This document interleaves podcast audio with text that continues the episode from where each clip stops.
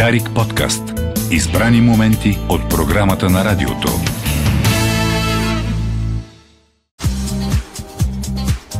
И наистина сте вече отново в, посока култура. С мен Мирослав Боршо, здравейте. Студиото са две прекрасни дами. Професор Амелия Ичева, един от директорите на Софийския литературен фестивал и Дайслава Алексия, която е председател на Асоциация Българска книга. Това е най-голямото единствено сдружение на книжарите, на Точно книгоиздателите така. и книготърговците. Книгоиздатели, търго... да. книготърговци, литературни агенти, доколкото ги има. Така че. За да влезнем в разговора, хъш ли е днешния издател? Да, а, със сигурност е възрожденец. Със сигурност е възрожденец, защото няма книгоиздаване, без а, денонощните неуморни усилия на хора, които много често а, правят това абсолютно пробоно, само и само а, книгите да се появят и да достигнат до своите читатели. Това е възрожденски труд и заради као за грамотност, а, защото в крайна сметка няма грамотност без книги, нека си го кажем. И книгата е онзи а, насъщен като хляба а, не бих го нарекла продукт, бих казала насъщна като хляба стока, а, без която ние не можем, но без издателите, без тези хъшове или възрожденци, а, няма да има книги. Така, Семи си искаше да бъдат ам, модерни предприемачи, които инвестират в нещо, което обичат, но и печелят от това, но очевидно все още остават все още оставаме а, в, с а, възрожденския дух и а, традиции, когато инвестираме много от личното си време, за да може наистина книгите да достигнат до хората, което е и част от нашата кауза в крайна сметка. Така че всяко едно такова усилие всъщност се отплаща многократно, защото когато книгата пък достигне до хората, това има така наречения а, ефект на мултиплициране, защото нейната стойност е много по-голяма от стойността на коричната цена, нека си го кажем. Да.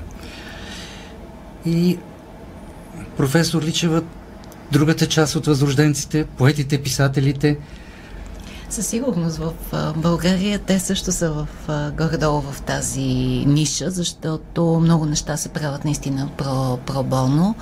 А, правят се за пак това, което каза и Деси, за това да, да ги има книгите, да, да го има четенето, защото в крайна сметка то е единственото, което може по някакъв начин да ни помогне, включително като общество, защото без без една по-широко информирана, грамотна, в най-широкия смисъл имам предвид грамотна а, общност, няма как да вървим напред.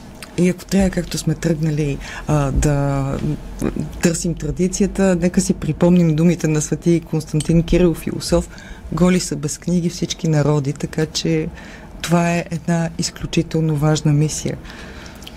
Така е, но защо все още е така? А, като погледнеш какво се случва с книгоиздаването, с а, четенето, с подкрепата от страна на държавата в други европейски страни, виждате, не виждате голота, виждате една много добре облечена структура с адекватни закони и действия от страна на държавата, добра колаборация с бизнеса. Защо все още сме голи в това отношение? Защото при нас няма една национална програма за насърчаване на четенето, подкрепа на книгата, развитие на а, книгата и литературата и представянето на българската книга в чужбина, които са ключови фактори за развитието не само на книгоиздаването, но и за развитието на нацията. Какво стана с закона за книгата? Закона за книгата, а, ние се борим, вече не, не помня коя година това да се случи. И този закон трябва да има изключително широк обхват. Да обхваща библиотеките, да обхваща политики в областта на а, книгата, а, да обхваща това да има структура в Министерство на културата, която е, да е посветена на книгите, а, литературата и четенето. Такава, за съжаление, в момента няма и а ние не можем да се сърдим на Министерство на културата, че нямат административен капацитет. Когато нещо не е предвидено, него просто го няма. Затова казвам, изключително важно е, ако ние искаме да постигнем кауза грамотност, да имаме такава програма, защото програма означава да се заделят средства и тази програма да се реализира. Защото без инвестиции в книги, грамотност и четене, ние рискуваме да вървим назад вместо напред, защото нациите, които са четящи нации, имат 0,12% ръст на брутния вътрешен продукт на годишна база. Тоест, представете си това за 10 години с 120, с 1,2 ръст на а, БВП, което е изключително много. Ако ние успеем да имаме грамотни хора, ще имаме грамотни хора на пазара на труда, а ще можем да нямаме проблеми с фалшивите новини, защото грамотните хора умеят да четат критично и много, много, много такива неща, с което естествено отиваме към мотото на тази годишния панир и фестивал, което е четене с разбиране. Четене с разбиране. Професоре? Да, защото наистина това е един от големите ни а, дефицити. Имаше така доста, доста спорове около а, този, това мото, но то не е просто една директива, която сме взели, която е в а, европейските директиви. Това е нещо, което наистина трябва да се превърне в, в философия, защото а, трябва да се научим да правим разлика между а, истина и фалшиви новини, между всички подмени, които много често се случват, включително на, литера... на ниво литература и излизат книги, които фалшифицират и миналото, и митологията и така нататък. Тоест много широк е спектъра, в който ни се иска да, поне да, така, да сигнализираме, че, че има проблеми. И за това това четене с разбиране е идеята да да се сформират а, публики, които имат критично мислене. Критично мислене към всичко. Дали ще четат литература, дали ще четат новини, просто да имат съзнание. Тези публики не стават ли все по-малко обаче? За съжаление така. Малки са публиките, но пък трябва да работим с тях, дори с тези, които четат, трябва да работим, за да можем да по някакъв начин да направляваме вкуса им, защото аз го виждам и по, по студентите. Някой път дори четящи студенти се увличат от, от неща, няма да, няма да кажа масова литература, но, но литература, в която има подмяна. Затова ми се струва, че дори за тези публики е важно да, да работим с тях и естествено, ако можем да запалим нови, това вече е шанс. АБК направиха а, голямо изследване, Точно така. където излезнаха изключително тревожни шокиращи резултати. данни. Доскоро говорихме, търсихме и разширявахме публиките с четящите хора, сега говорим вече за грамотност. Точно така. Какво показва това изследване? Това изследване показа, че 38% от българите не четат, а Миналата седмица излезе едно друго изследване на Европейския съюз, в което се показва, че 47% от българските ученици не могат да четат с разбиране, имат проблем с четенето. Тоест почти половината от децата. И ние тук говорим за системен проблем. А когато говорим за системен проблем, трябва да има системни решения. Децата не четат и нищо не разбират. Да, дори когато четат, те не разбират прочетене. На какво се дължи това? Това се дължи на липса на култура на четене, на липса на кауза грамотност, на липса на приоритет в образованието за четенето, за това тези как деца формира... живеят в семейства. Какво се случва в тези семейства? Дайте да се върнем по-назад, да търсим този проблем, защото в момента със сигурност ни слушат много хора, които имат деца и ние им казваме, вашите деца са неграмотни. Истината е, че читателите се раждат в скута на родителите си. Това е абсолютната истина и както ти много правилно казваш, а ние трябва да направим инвестиции в това родителите да започнат да четат на децата си, защото тази култура се създава от най-ранна възраст. И тук е времето да апелираме към тях, защото в училище е твърде късно да се възпитава любов към книгите. И част от кауза грамотност е именно да достигнем до всяко дете. И част от програмата за насърчаване на четенето е именно това да има програма, която обхваща всички възрастни хора. От бебетата до пенсионерите, защото нека кажем, че книгата е чудесен начин да се социализират възрастните хора в библиотеките, в малките населени места, там където те имат ограничен достъп до култура и много ограничени социални контакти. Нека кажем, че нашите възрастни хора в голямата си степен живеят самотно, живеят извън Но собствено. те имат изградена култура на четене, отношение към литературата, имат възпитан вкус. Точно така, но там идват други проблеми, нали, като а, дали, нарушено зрение и така нататък. И за тези проблеми в другите страни също има решения. Затова ние твърдим, че като част от као за грамотност трябва да има програма за насърчаване на четенето и нещо изключително важно книгите да бъдат достъпни. А начинът книгите да бъдат достъпни е като поне се запази тази 9% наставка Тя на... до кога е гласувана? До 31 декември и ние в момента се борим това да има промени в закона за а, данък добавена стойност и това да се превърне в постоянна мярка. Да не говорим, че тази година... Борите се, т.е. не е сигурно този парламент дали ще го приеме. Изключително се надяваме това да се случи и а, апелираме, а, защото в парламента има четящи хора, грамотни хора, които припознават тази кауза, хора от почти всички парламентарни групи, които застават за тази кауза. Но нека кажем, че докато не видим нещо на лице, ние не можем да обявим победа. А защо е важно това? Защото тази година имаше европейска директива, която предвижда и нулева ставка на ДДС върху книгите. Защо? Защото ДДС върху книгите представлява данък върху грамотността и четенето. Професор Лич, какво е? Вие сте преподавател с така голям опит и стаж. Как, какво е нивото? Това е грамотността на студентите. Какво излиза от българското училище? Аз ще започна даже малко по-отдалече, защото четох и тази година, и преди, предишни години а, участието на нашите деца в ПИЗа, т.е. оценявах как са отговаряли на, на въпроси. И там става дума не за тълкуване на литературни текстове, само а изобщо на текстове. И една, а, може би на всеки от въпросите, половината не могат да отговорят. Примерно, питат ги в този текст какво е работното време, т.е. споменато. Те не могат, те наистина не разбират какво четат. Връщам се към това, Колко което... възрастни са тези деца? М- обикновено 7, 6, 7, 8 клас. Говорим Да. за деца, които вече трябва да могат да, да преценяват.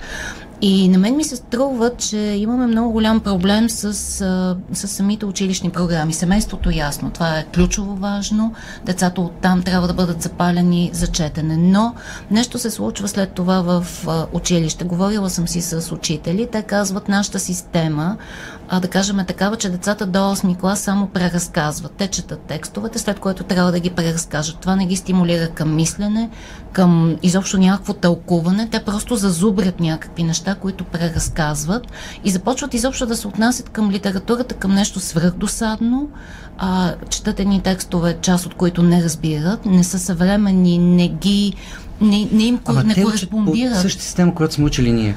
Тоест трупат информация, Така е. без да се превръща в реално осъзнато знание, което може да бъде употребено. Да, и понеже вече говорим за едни наистина много променени поколения, много бързо те губят какъвто и да е интерес към нещата, ми се струва, че ние сме тези, които малко от малко трябва да се нагодим към този тип деца, които, които идват. Да им предлагаме текстове, поне в началото, които а, да им изглеждат актуални, да могат да се разпознават в тях и оттам да запалваме интерес към литературата. Защото в университета, и аз ги виждам вече, идват деца, които са натрупали някакви страхотни клишета, които ние вече не можем да разбием. Те работят с клишета и когато аз се опитвам да им дам някакъв, а, дори да, да, да кажем, дебата за подигото, те ми излизат с едни абсолютни клишета. Този, то, професор, това е критическо мислене ми липсва. Смислено и важно, това е чувствителна тема, да се изучава по дивото в училище. Струва ми се, че м- това е нещо, което трябва в, вече наистина в горен курс по някакъв начин да им бъде преподадено в контекст, но в а, на ранните а, години ми се струва, че трябва да опитваме наистина с по-съвременни неща, защото просто губим. Губим ги като, губим ги не просто като читатели, ние изобщо ги губим като хора, които имат какъвто и да е интерес към хуманитаристиката. И за мен това е много, много сериозен проблем. Излиза ли това от изследванията, които правите? Излиза, разбира се, нали, самия факт, че 47% от децата имат проблем с четенето, това вече е достатъчно показателно. Това са близо половината деца, т.е. всяко второ дете. Като знаем статистически, че това не е свързано дори с а, социалния и економически статус, защото 47% от децата в България не са от нисък социално-економически статус. Тоест, ние трябва да направим действия, които да променят тази негативна тенденция и да променят нещо изключително важно сегрегационната ножица в българското образование. Защото българското образование се дели на елит и ниска страта. Елита не може да компенсира. Как се случва страта. това разделение на елит? Ами, а, мога да кажа един много прост пример. То се случва с един изпит. Така нареченото национално външно оценяване в седми клас, което е изпита, който няма втора дата. Нали, в университета може да кандидатстваш с две дати. Това няма втора дата. От оценката на този изпит, в който ти може да си бил болен, да те е боляла глава и така нататък, зависи цялото ти бъдеще. Нали, в, а, за 10-те или 20-те елитни гимназии в София се борят всички, останалите се класират където могат. И не е проблема това, че добрите деца се класират в добри гимназии. Проблемът е в това, че хората се стремят към тези 20 гимназии, защото смятат и с основание, че нивото в другите гимназии е ниско и не предоставя достатъчно добри образователни възможности. И това е много сериозен проблем. Това е по данни на Института за изследвания в образованието и има системни начини това да бъде преодоляно с програми, програми за насърчаване на четенето, прости интервенции, защото а, в образованието си говорим за образователни интервенции. Една такава проста образователна интер, интервенция, която освен това не струва нищо, освен време, е 15 минути четене на ден. Това е една френска програма, която цялото училище, от чистачката до директорката, четат 15 минути на ден.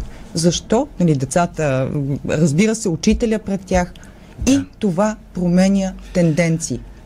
В студиото на Посока култура сме, заедно с професор Амелия Личева и Деси Алексиева, разговаряме също трябваше да говорим за коледния панер на книгата и за литературния фестивал. Ще го направим веднага а, след новините. А, а сега да чуем малко една песен от поет-издател Гери Туринска. Дарик Радио с мен Мирослав Боршош в посока култура. В студиото сме с Десислава Алексиева, която е председател на Асоциация Българска книга и професия Амелия Личева, която е един от директорите на Софийския литературен фестивал. Ще говорим и за това, но за да обобщим разговор от преди малко, тази мрачна картина, която чертахме, а, за това, че децата не не четат, че нямат основания да четат, че в семейство не получават подкрепа, че в училището са пообъркани нещата, че влизат изключително а, почти полуграмотни, неразбиращи в университетите ни и най-ужасното, че след това излизат, вливат се в обществото и ако се чуете откъде идва тази омразия, разделение в обществото, а, той четящия човек не е такъв. Точно така, защото, както си говорихме преди микрофона, той има разширен хоризонт, има разширени светове. Поживява така, е но това младо поколение животи. все пак чете някъде. То е в а, дигиталната среда. Там какво прави? Професоре? Ами, Въпросът е какво чете в дигиталната среда и пак се връщаме и до това, доколко могат да направят разлика между наистина текстове, които им носят някаква информация и знания и такива, които ги вкарват във всякакъв тип конспиративни теории, така че това също е голям, голям проблем.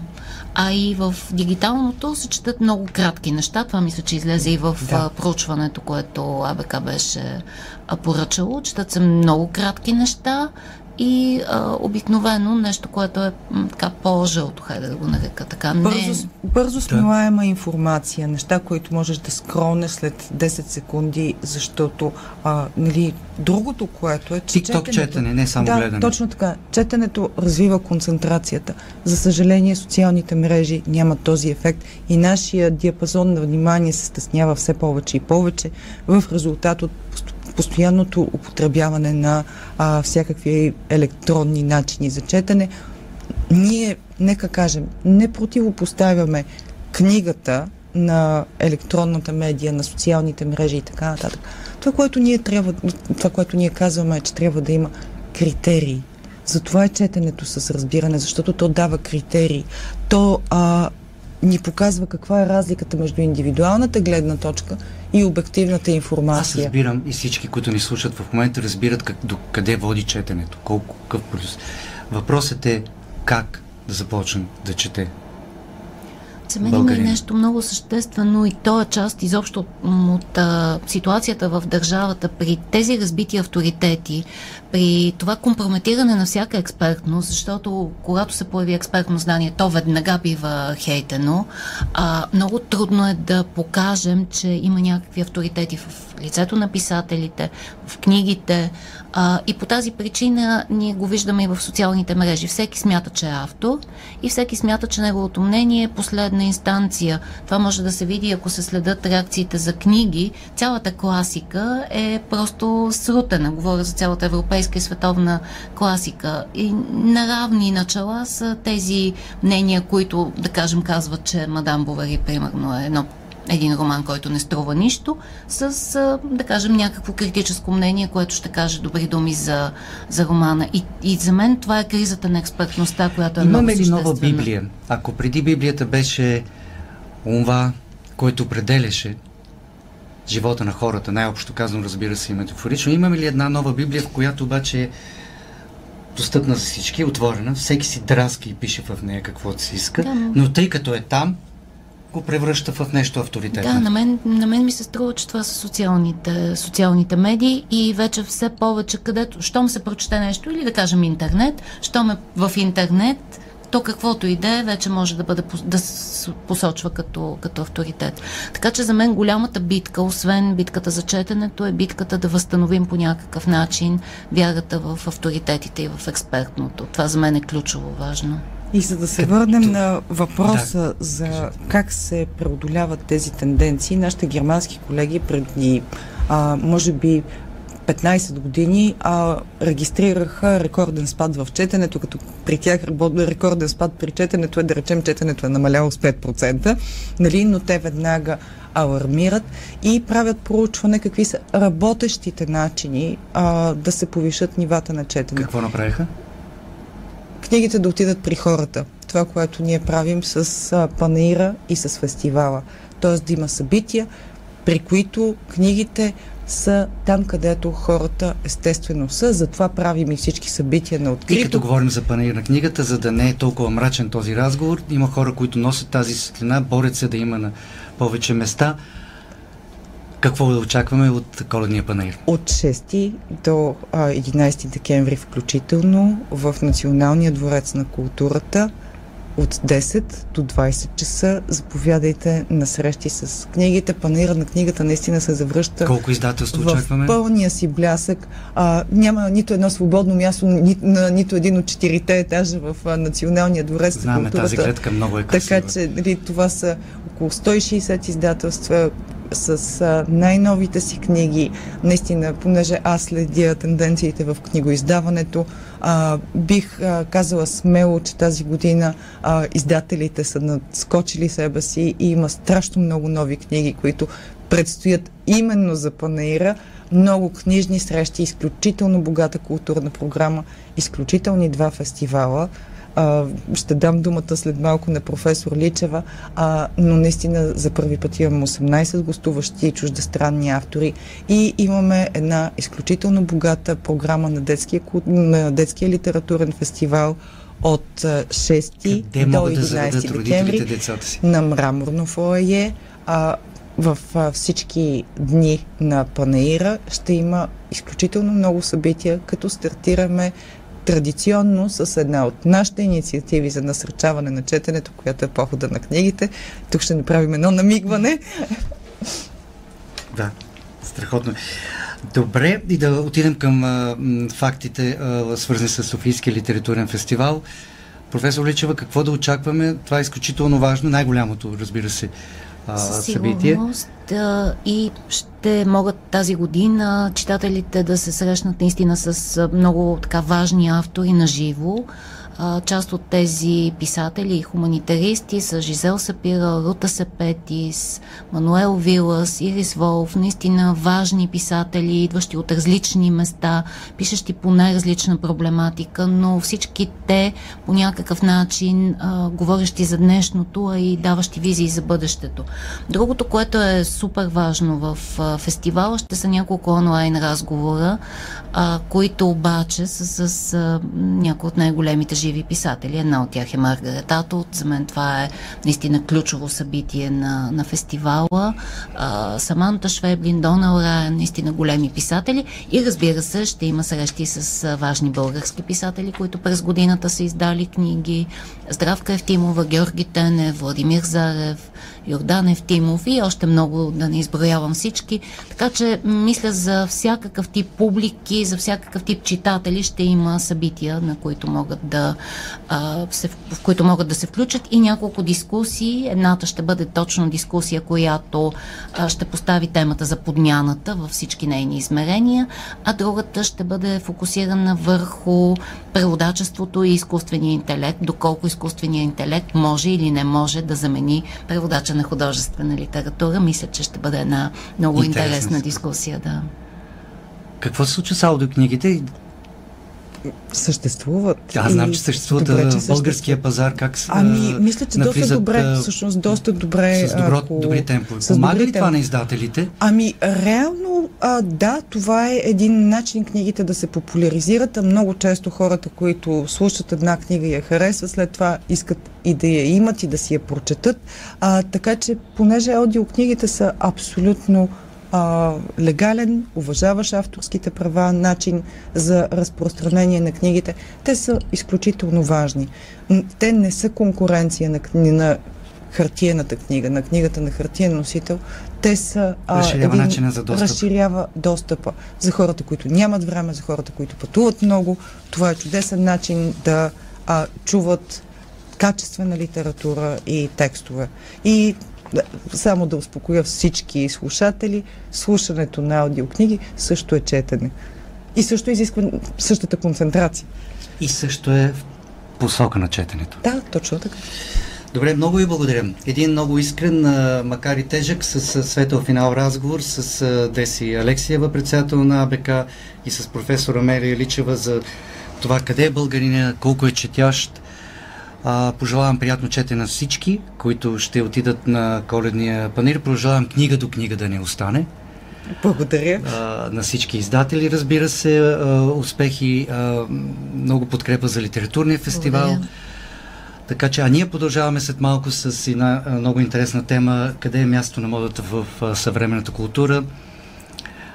Така че останете с посока култура. Нека само да благодарим и на хората, без които този фестивал нямаше да бъде възможен. Разбира се, да ви чуем. Столична община, а, която е наш традиционен партньор, Министерство на културата и за детския фестивал и Министерство на образованието. Това са нашите ключови партньори и разбира се, ние нямаше да къде да проведем а, панаира и фестивала, ако не беше любезното домакинство на Националния дворец на културата. Аз искам да благодаря от сега на всички родители, които ще заведат децата си на литературния фестивал и на коледния панир на книгата.